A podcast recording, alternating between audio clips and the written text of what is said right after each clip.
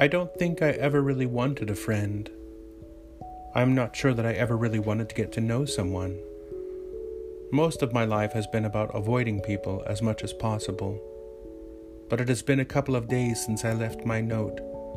I go up to the garden twice a day, once, sometimes during the day, to look through the skies and at other buildings.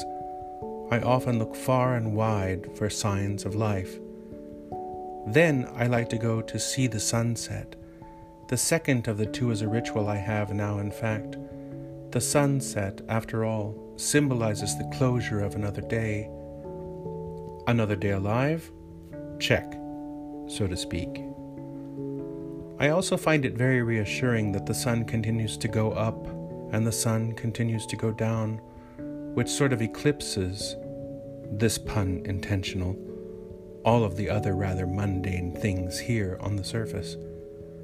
You shouldn't think of a plague as mundane, I suppose, but the more I minimize it, the more it seems that it is something that I can hold in the palm of my hand.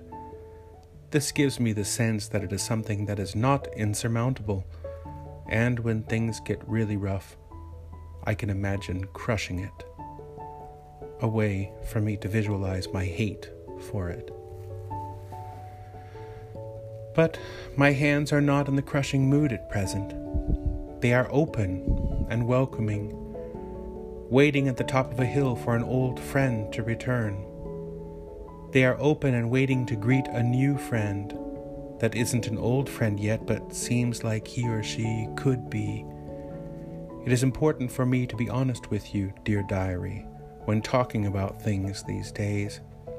The older me has fallen away is no longer here to guard and discombobulate reality.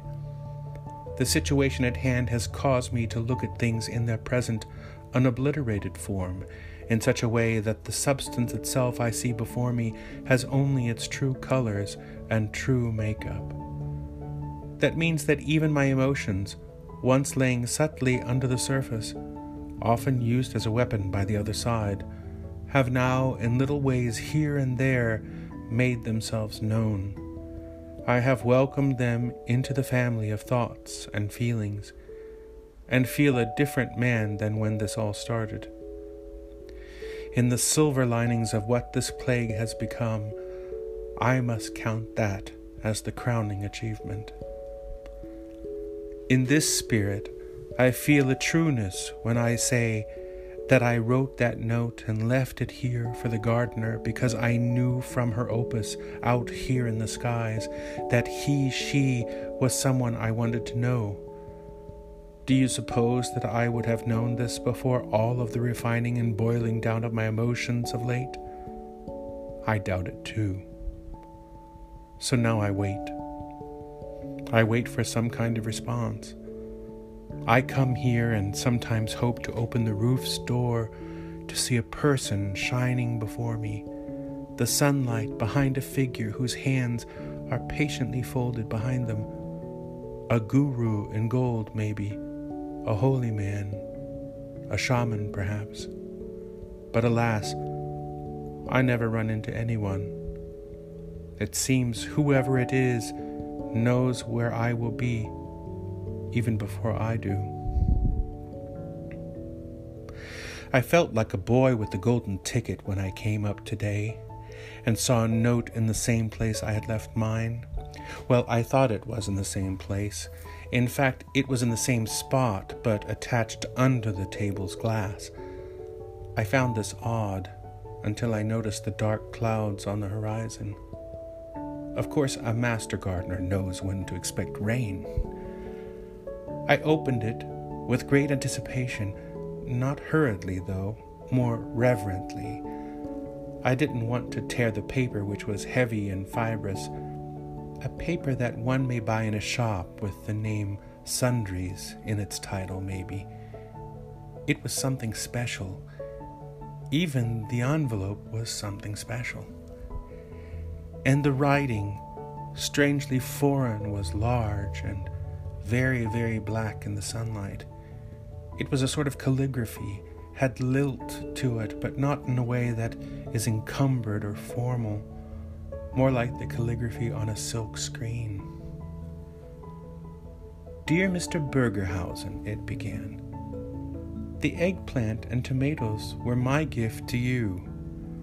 I am happy you enjoyed them. I am more than happy to share my vegetables with you. Soon it will rain. And then at the bottom of the page, the name Ping.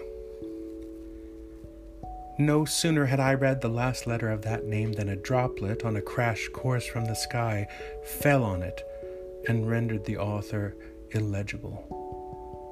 More droplets came and I ran for cover. On my way home, my heart soared.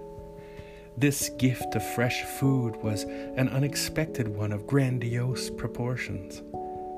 Of course, the real gift, though, was the one of a potential friendship, a potential ally. Even the suggestion that my future was one in which my last days were not spent alone made me float all the way home to the sixth floor. This was the greatest of gifts. It was a childhood surprise party, unanticipated, almost as though I had never knew such a thing could exist. Like Maria and Tony dancing their ways home after their first date in West Side Story, my heart was all aflutter. I felt like a teenager again. Tonight, I will sleep the sleep of the dead, a sleep which finds the dead looking curiously satisfied. But this morbid photo of a corpse is one with a small smile upon his lips. That smile saying, I am now okay with whatever will be.